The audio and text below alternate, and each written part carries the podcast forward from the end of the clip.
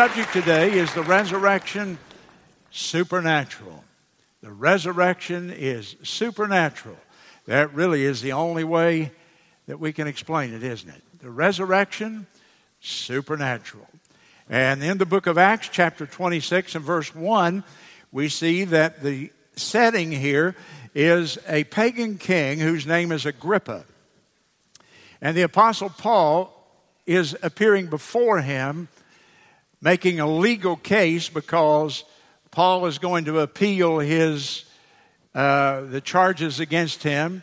And he'll ultimately go to Rome where he'll be tried, where he will even appear before Caesar, and ultimately, years down the road, will be executed.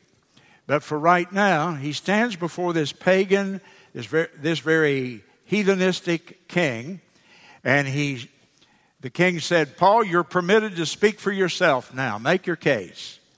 And Paul stretched out his hand and he answered for himself. And in verse number eight, he is talking about his faith, that his faith is something that the Jewish Bible had in fact predicted. And in verse number eight, he asks a question that's my text today. Why should it be thought a thing incredible with you that God should raise the dead? Why do you think it's such an incredible thing that God would raise the dead?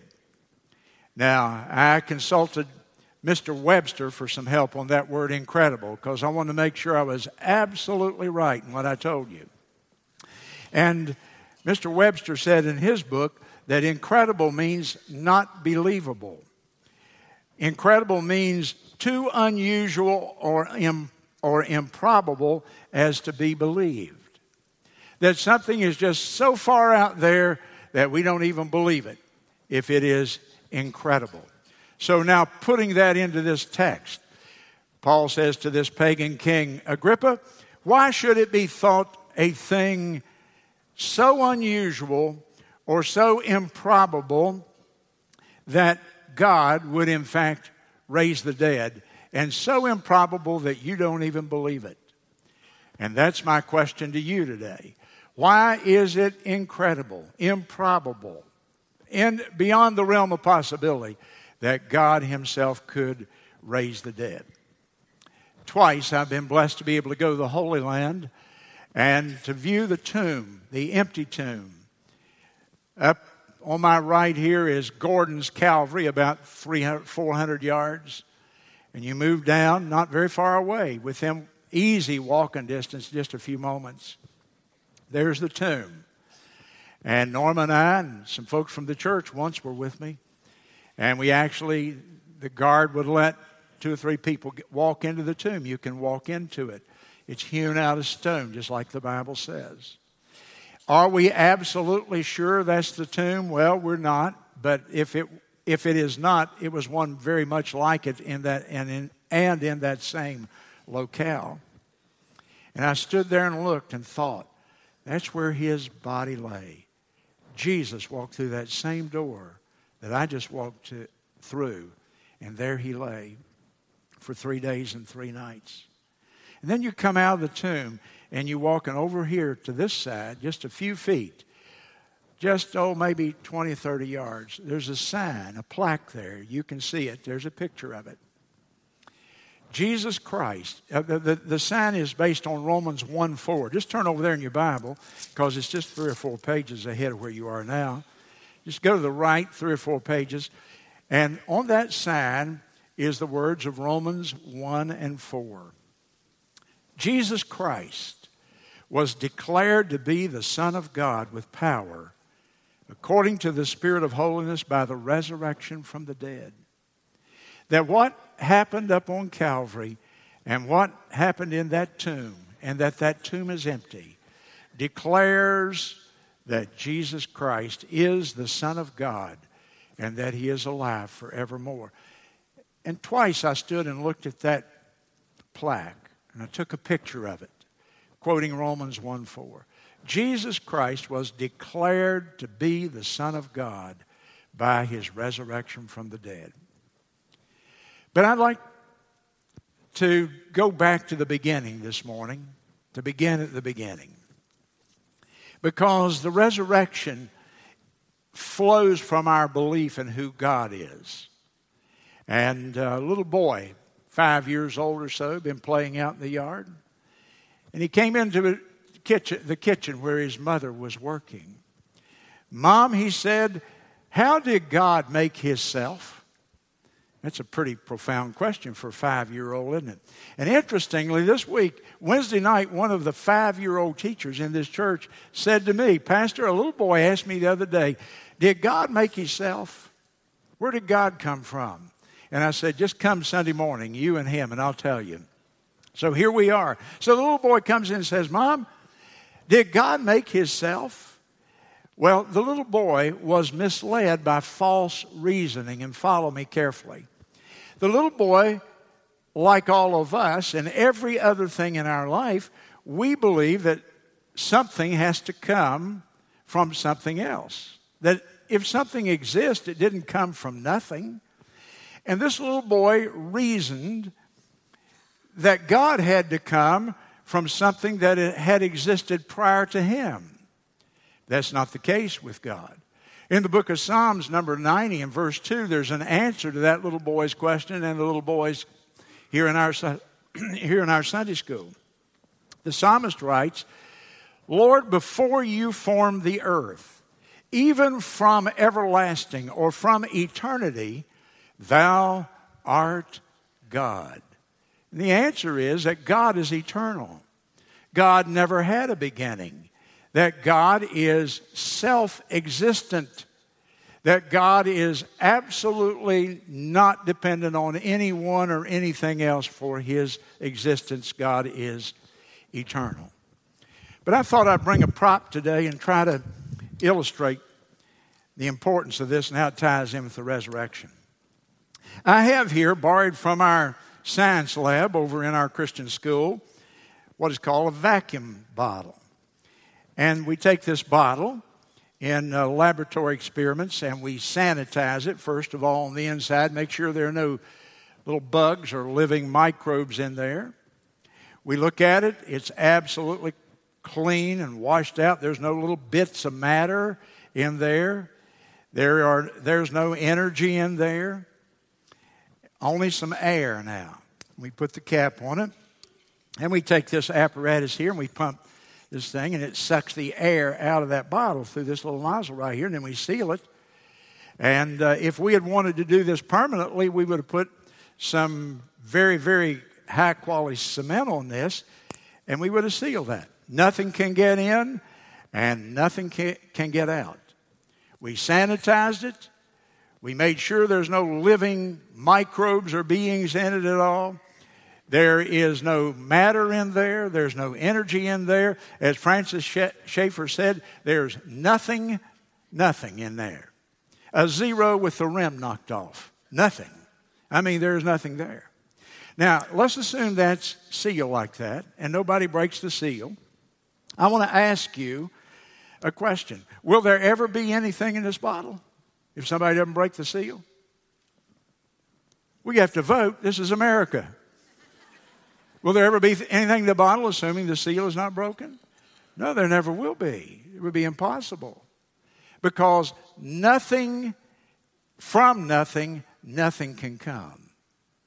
From nothing, nothing can come. So you can seal that bottle up 10,000 years from now, assuming it was perfectly sealed, and nobody broke the seal, then it would be there. A vacuum bottle. Now let's compare the whole universe to that bottle. And here's the entire universe, but it's empty, it's void. There's no matter, there's no energy, there's nothing. One great, great void. Nothing. Nothing, nothing. You can't picture that because we only can think in pictures and terms of things that we are familiar with, but as best you can, get your mind around. There's nothing in the whole universe, nothing there. Now, I want to ask you if there is nothing there, no God, no matter, no energy, go back before the big, uh, Genesis chapter 1 and verse 1, back a million years before Genesis 1 1, no matter, no energy, no God, no nothing. Is there ever going to be anything? Is there ever going to be anything? There never would have been anything. You wouldn't have been, I wouldn't have been, the universe would not have been, the stars would not have been, the planets would not have been, because from nothing, nothing can come. So something had to exist from everlasting. Answer to that little boy's question Did God make his self? You know it had to be a living being, a rational thinking planner, if you will. I look up at night and I see the stars and the moon. I watch that eclipse on the internet that occurred here a day or two ago and just marvel at it. I go out in the country where there's not a lot of bright lights and you can see stars everywhere. It is absolutely overwhelming, astounding, and awesome in every, in every sense. And this vast solar system, it operates with clock like precision. We set our watches by it. People can predict what will happen a thousand years from now because we know the precision by which this entire universe operates. And then I look at all the complexity of the creatures those that fly through the air, so different from those that walk on the ground, so different from those that swim under the water all of them with their various forms and colors and intelligences. All of them made out of different matter, but yet a lot of commonality between them. And then I look at man with his vast intelligence. He can shoot a rocket to the moon and he can walk on the moon and he can transplant a heart and he can cure people of tragic illnesses and he can build great buildings and he can do wonderful things and he can acquire knowledge that's almost beyond our own comprehension today. Now, is this universe a product of nothing? Or is this universe a product of a supernatural being and intelligence? One who has power to just speak a world into existence if he wishes to do so from where did all this come? Do you believe this just came from nothing? Or do you believe it's like the Bible says it was in Genesis chapter 1 and verse 1? In the beginning, when there was nothing, God created, spoke into existence. The Hebrew word means God created the heavens and the earth. Which takes the most faith to believe? Everything came from nothing, nothing, or that everything came from the hand of this sovereign, all powerful, eternal being that we call God. In fact, one of the names we have for him is he is the first cause. If you studied theology, they, one, of the, one of the names you would study would be what is the first cause? And the first cause is God Himself. All other effects are because of God it all ultimately goes back to Him because every effect requires a cause, doesn't it? And so I have on my arm a watch. There's pretty good proof somewhere in this universe there's a watchmaker. Right here's a microphone. Pretty good proof there's a microphone maker somewhere. I don't know him. I don't know how he did it. I know one thing that a fortuitous concurrence of atoms didn't one day just accumulate and here's a, here's a microphone. I know that. I know it didn't happen randomly. Somebody had a plan, somebody had a blueprint, somebody had an idea. And they made it in, in fact, into something material. We sit here in a beautiful building. Absolute proof that somewhere in this world there's a building maker, a building designer, all this didn't just happen one day. We didn't wish it into existence. We didn't pray it into existence. It would have been a lot easier. But it didn't happen like that. The building is evidence that there is a building maker. Everything that exists has a cause behind it. Well, Paul now stands before Agrippa. Agrippa, Why does it seem so incredible that God could raise the dead? After all, He's the same God who created the universe out of nothing and spoke it into existence at Genesis 1 1. And for the skeptics who are growing in our country, or so it seems, perhaps we even have one here today. My dear friend, here's the nut you can't crack is you can go all the way back, back, back, back, back, back. At some point, you have to make a leap of logic and say that everything started from nothing. And no, but if you're a Christian and you believe in God, you believe in the God of the Bible, then the resurrection is not a big hurdle. Is it so difficult to believe that God raised his son from the dead if he had already created the world? That's my first argument.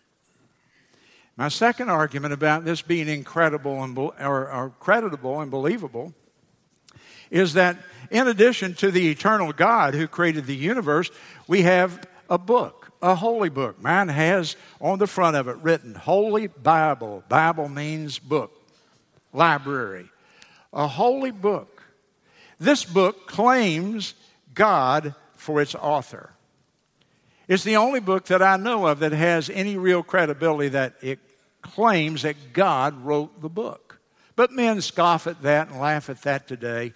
And they tell us, no, the Bible was written by a bunch of old men hundreds and thousands of years ago. And what did they know? And how in the world could that help me? But the book claims that God is its author. Now, the thing that gives that claim credibility is that over 25% of this book is prophecy. And prophecy is a description of future events. Over 25% of the book here talks about events that someday are going to occur, or at least when the, when the book was written, these events were in the future. And so, what you really have here is a book that tells us what is going to happen before it happens.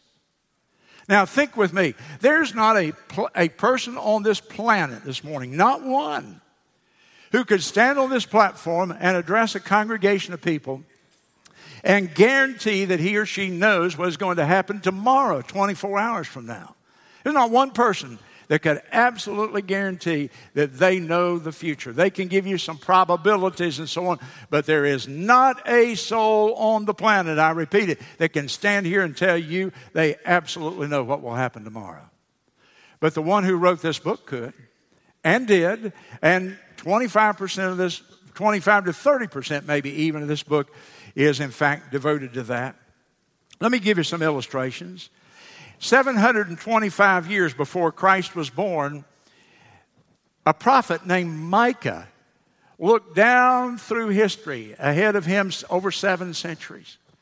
And Micah said, Over in Bethlehem of Judea, there will be born the one whose goings forth are from old and from everlasting, the Jewish Messiah, the Son of God. He will be born in a little town called Bethlehem, just a little pinpoint rural community on the, on the map of the Roman Empire.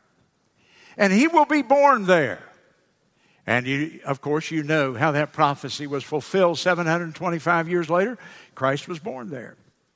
In Daniel chapter 9, Daniel prophesied, and this was 536 years before Christ was born. Daniel looked down through the tunnel of history, and Daniel said, 400 and some years from the commandment to rebuild the, the wall under, Nebuch- or, uh, under Nehemiah, 436 years from that time, then there's going to be born a person, a prince, he called him. And guess what? Jesus Christ came at that exact time. In fact, if you don't believe me on that, how do you think those wise men ended up in Jerusalem and said to Herod, We're looking for a little baby that was born, it's the king of the Jews? Those people had been studying the Old Testament scriptures in Jeremiah and in Daniel, and they had read those prophecies, and they showed up asking where this newborn baby is. Because the one who wrote that Bible knows all about the future. And I could go on and multiply the cases, the details of his birth. I preached on last Sunday from Psalm 22, written a thousand years before Jesus Christ came to the earth, a thousand, about six or seven hundred years before execution became used as a, uh, uh, pardon me, crucifixion became used as a means of execution. In Ezekiel chapter 36, which was written in 591 BC, the prophet Ezekiel looks down into the future and he said, Someday the nation of Israel will be carried away. They'll be scattered to all the nations of the earth. But guess what? They're going to come back and the nation of Israel will be reborn. And in 1948, in May, in my lifetime, the nation of Israel, the Jews began to come home, and the Star of David flag was run up. And today, Israel is a nation among the nations of the earth after almost 2,600 years in which it had gone out of existence. And now Israel is back and is a strong, powerful nation over in the Middle East, as you already know. How could that happen? Only God. He's the only one who has that knowledge in fact, in this book, he said that the Messiah would be raised from the dead. And in Job, Job chapter 19, Job says, I know that one day my Redeemer will live and that he will stand upon the earth. And I know that I will live because after the skin worms have devoured my body, in my flesh I'll come back, I'll be resurrected, and I will see the Lord who I will see for myself. And I'll look in the book of Psalms, number 16 and verse 10. And it says, God will not allow his Holy One to see corruption. What is significant about that verse? Here's what's significant Jesus Christ was buried. They anointed his body and prepared it, and embalmed it as, as in the Jewish custom. They put him in that tomb, but the psalmist said he will not see corruption, meaning he will not be in there very long because a body begins to, de- to deteriorate rapidly. And the Lord Jesus Christ was there for three days. And you know what? He came out of that grave exactly as that psalmist had said that the Lord Jesus Christ will not see corruption. His time under the control of death will be very, very short lived indeed. In fact, Jesus Christ prophesied his own death and his own resurrection. In Matthew 16 and 21, he said to the disciples one day, The Son of Man will be raised, uh, the Son of Man will go up to Jerusalem and suffer many things. And on that day, he'll be cruelly treated. And he described his treatment. And then he'll be killed, was Jesus' words. And then he will rise again from the dead. The only man who ever looked at his followers and said, Look, they're going to kill me. I'm going to be terribly treated, but I'm going to rise again on that day. Now, I don't hear people talk about that, that Christ prophesied his own resurrection. I don't know how a skeptic explains that away, very frankly. In Matthew chapter 12, Jesus said, like Jonah was three days in the belly of the whale, so the Son of Man will be three days in the belly of the earth. And just like that whale expelled Jonah out upon the dry land and he lived again, in the same way, the Son of Man, I will come out of that tomb. I will come out of the earth and I will live again. And two other occasions, at least, in Mark 8 and Luke 9, the Lord Jesus Christ said, I'm going to die, but I'm going to rise again from the, de- the grave. And so here's Paul standing before the king. Why should it be such an incredible thing that God could raise his son from the dead? Why is that incredible? After all, this God spoke and the universe was created. He created everything that is out of nothing except by his divine power, because nothing else existed. And this God wrote a book that 25 to 30% of it deals with the future, and hundreds of times those prophecies have already been fulfilled to demonstrate his credibility and his reliability. So, if that be true, why is the resurrection such a big thing for people to swallow? And then there's the evidence. And as I think about the death and the resurrection of our Savior, there are 12 facts that come to my mind that are evidence, evidences that cannot be dismissed. We have this growing uh, atheism in our culture today that's troubling. We have people who claim to be Christians and turn from the faith. We have these books coming out by Sam Harris and Richard Dawkins and all these guys, absolutely uh, antithetical to any belief in God, militant atheism. And yet, when it comes to the resurrection of the Lord Jesus Christ, there are facts that cannot be dismissed. You can't wave your hand and wave away evidence. Here's the evidence. Number one, Jesus Christ died by crucifixion, a public execution in the city of Jerusalem. Number two, he was buried in a private tomb in a garden owned by a rich man. And then a guard was posted. The temple guard came, which would have been between four and 12 trained soldiers. That tomb was sealed, and four big burly guards, or 12 big burly guards, we don't know how many, were posted in front of it.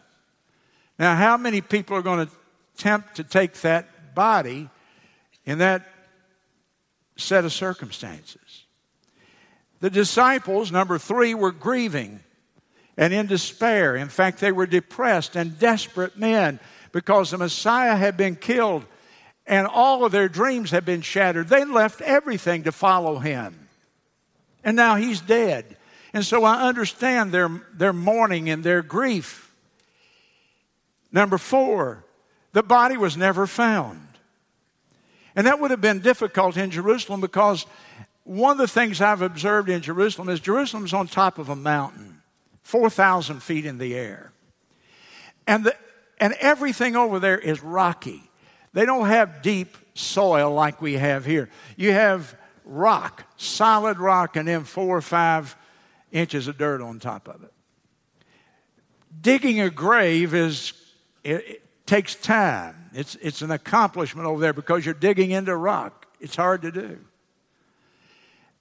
So to, to create a hiding spot would have been difficult. And, and the difficulty would have been even made more difficult because it was the Passover.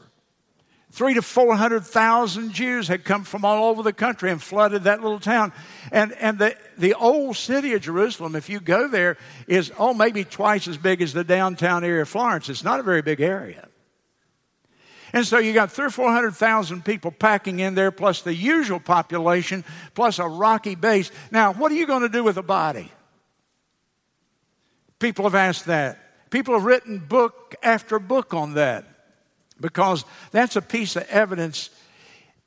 It's difficult to get a, rid of a human body, as 10,000 criminals have found out in our own day. And you add the circumstances to this the packed city, the crowds of people. What happened to the body? If that body had ever been found, Christianity would never have begun. But the body was missing. And number five, the tomb was found empty on the dawn of the first day of the week. We know that his followers, his disciples, that the women who loved and followed him went there and they were astonished. There was nobody there, it was absolutely empty. Number six, we know that those disciples had an encounter with someone that they said was Jesus Christ. And it wonderfully transformed them from being in despair and desperate and depressed and down and defeated they come away from that encounter thrilled and celebrating. He is alive. The Lord lives. And it transformed and changed them. Number seven, after seeing this person, they were thoroughly transformed, consumed with trying to convince other people that the Son of God who had died on the cross, that he was in fact still alive. Paul writes in 1 Corinthians chapter 15, about 55 AD, about 22 years after the resurrection time, the time of Jesus Christ. Paul writes, and he says there were an additional 500 eyewitnesses who had seen the Lord during the time of his res- between the time of his resurrection and the time of his ascension back to heaven. Over 500 eyewitnesses. And those eyewitnesses were still proclaiming the resurrection of the Lord Jesus Christ 22 years later. They were never convinced otherwise. Boy, is that not a lawyer's dream? 500 people all saying the same thing. You couldn't lose that case. That's what we have here. And number nine, these events took place in Jerusalem where 3,000 people, according to Josephus, the reliable Jewish historian, had written, he said there were over 3,000 people who stood and looked at the crucifixion as it was carried out. These crucifixions were almost like circus events, and crowds came and jeered and talked and and, and, and enjoyed the, the, the horrible scene as entertainment.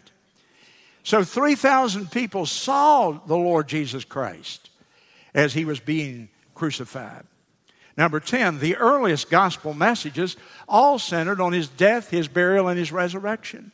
If you'll read the book of Acts, the inspired history of the early church right after the Lord had gone back to heaven, what you will find there is that in every message, the resurrection is emphasized. They never were talking about a Savior who was gone or who had died without also mentioning the Savior who was alive and at the right hand of the throne of God. And then, number 11 is his half brother named James. Now, when you open your Bible and go to the back of it, you read a little book called James.